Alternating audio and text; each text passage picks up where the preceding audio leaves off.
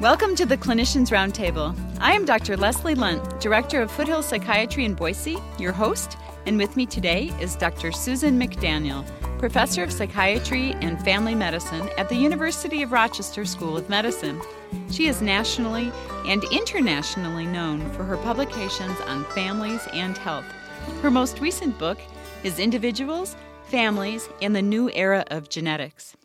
Welcome to ReachMD. Thank you. I'm happy to be here, Leslie. Uh, Dr. McDaniel, what is the first step in helping families that are facing genetic issues? I think the first step really is education for people to talk to their primary care physician or if they've already identified a genetic problem, to talk to their geneticist and their genetic counselor and really educate themselves about the issue because genetic disorders really vary so proper foundation education um, then what? Well i think that then seeking the appropriate support really working to communicate with each other as family members perhaps talking with a behavioral specialist and talking to other families who may have a very similar kind of problem can be really useful. So uh, let me get this straight. Do you recommend that all patients and families that are experiencing these issues um, seek professional help or only if they have problems? How, how, do you know when to get the psychology people involved?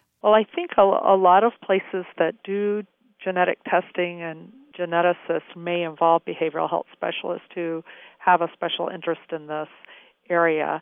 And if the world was organized the way I think it should be, um, I would have behavioral health specialists as part of the team because I think that it's a hard thing to go through for any family, no matter how healthy. And it's useful to have somebody facilitate the communication and help support people going through the decision making process or dealing with disclosure after the testing's been done. Now, how can we apply the prevention pyramid model to genetic situations? Well, I think that everybody, their primary care physician, takes a kind of family map of everyone and listens for what might be genetic disorders. So, in that way, ideally, everyone is screened universally for obvious genetic disorders. Then we take a group that really looks like they could have a genetic disorder and they go for either screening or testing by their primary care doctor or geneticist. That group I would involve in the genetic health care team, uh, the geneticist, the genetic counselor, the primary care professional, and the behavioral health specialist. People who are having particular difficulty in uh, making a decision or in communicating with each other or in deciding what to do, those people might come to us and we may have anywhere from one consultation session to I have a patient who took a year to decide whether or not to uh, be tested for the breast cancer mutation, and she ultimately decided not to. But she really needed a long time to think it through. Give us some of the reasons why people would choose not to be tested. Because they feel that they wouldn't change their lifestyle. I think it really depends also on what the illness is in the person's family. If it's an illness that testing positive can really change the way they're treated, uh, they may really decide to go ahead and do it. If it's an illness, for example, like Huntington, where uh, we don't have any kind of treatment, then it's a matter of whether people prefer to know and it helps them put their life in order or it they would prefer not to know. A lot of people decide not to be tested for that kind of illness. Do people sometimes get tested though before they get married or decide to have children? The uh, fam- transition in the family life cycle is a big time that this comes up. The young woman I was talking about who spent a year deciding about breast cancer mutation it was the year before she was getting married and it really made her think hard about what she wanted to do. She came back for a few sessions right before she was going to get pregnant uh, to think about it again. So, yes, I think it really prompts us to think carefully at those points of transition usually in most situations, and again, maybe this is just my naivete on the subject, but you know, usually it's very easy, I think, for us professionals to be impartial. But these seem like such powerful decisions that, that it must be hard for you not to have your own opinion about whether they should or shouldn't have have testing done. Actually, I think once you've seen a number of people like this, they all are, it is incredibly poignant work and it's intense work, but there's enough variability that over time it's fairly easy to see that it can be hard. The exception of somebody lying about their test result, and then it's clear, but it, it can be difficult to decide what the right thing to do is. And I do think our job is to really facilitate people thinking through the options and talking with each other, their partners, their children, if it's relevant, their siblings, their parents about what they want to do with this new possibility of having risk information. And how often do you see people lie about their result? Infrequently. Uh, certainly, by the time people come to me, they're usually very interested in getting some help, and it's infrequent. But there has been one circumstance that I've been involved in that I got called in after the person had lied to their children.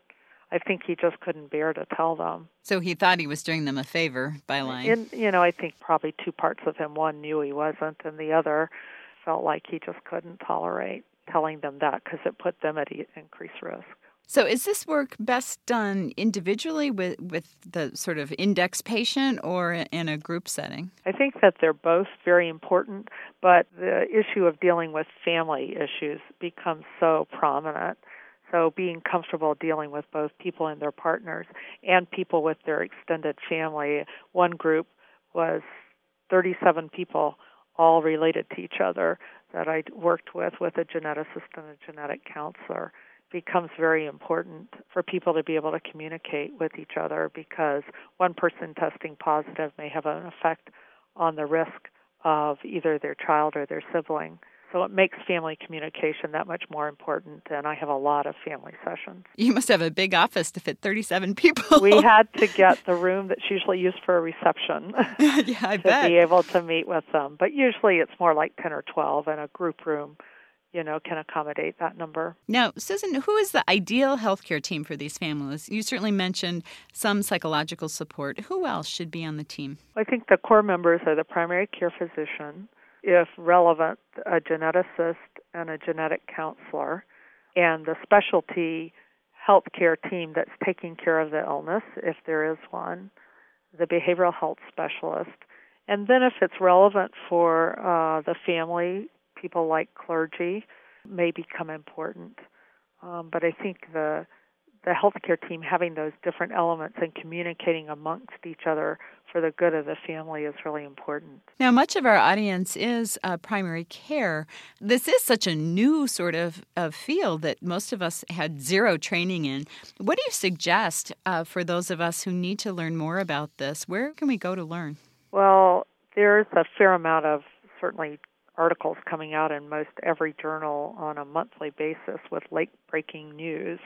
I w- would recommend our edited book called Individuals, Families, in the New Era of Genetics has general information about how to think of this, and then it has chapters written by experts in particular genetic disorders, cystic fibrosis or diabetes, schizophrenia, and I think that can be a place to start. How about for families? Is there a good clearinghouse of information for them? The illness specifics are really quite good. So there are uh, lay groups for most every genetic disorder. There's also the National Genetic Alliance, and if you look on the internet, they can be quite helpful. The NIH has good websites for patients to go to, uh, the National Institute of Health uh, once you have the suspicion that you may have a particular genetic disorder in your family, I would start there. Any other words of advice for those of us not intimately involved in this field? I guess I would just really encourage people to be open to entering into conversations with patients about this information. Uh, for a lot of people, I think it just sounds so complicated, and yet I think patients really appreciate it, especially if they live in a family that has a lot of a particular genetic condition. It means them living with uncertainty and tolerating ambiguity, and they can really use support from the health professionals. The other caveat I would say is, especially for primary care physicians, to not lose track of supporting people who test negative. There are several new studies showing that people who taste negative are not necessarily permanently relieved. It's a complicated issue in a family with a lot of illness to be somebody who doesn't have the illness and to provide those people with support also. Mm-hmm. And clearly, not all of these illnesses are genetic. So just because you test negative doesn't mean you get a get out of jail free card, right? That's right. That's right. And you may still be at increased risk more than the general population. You're just not at such high risk as somebody in the family who has the mutation. Mm-hmm. So it is complicated. I want to thank our guest today, Dr. Susan McDaniel. We have been discussing psychosocial interventions for families facing genetic risk. I am Dr. Leslie Lundt. You've been listening to the Clinicians Roundtable on ReachMD XM157, the channel for medical professionals. For comments and questions, please send your emails to xm at reachmd.com. Thank you for listening.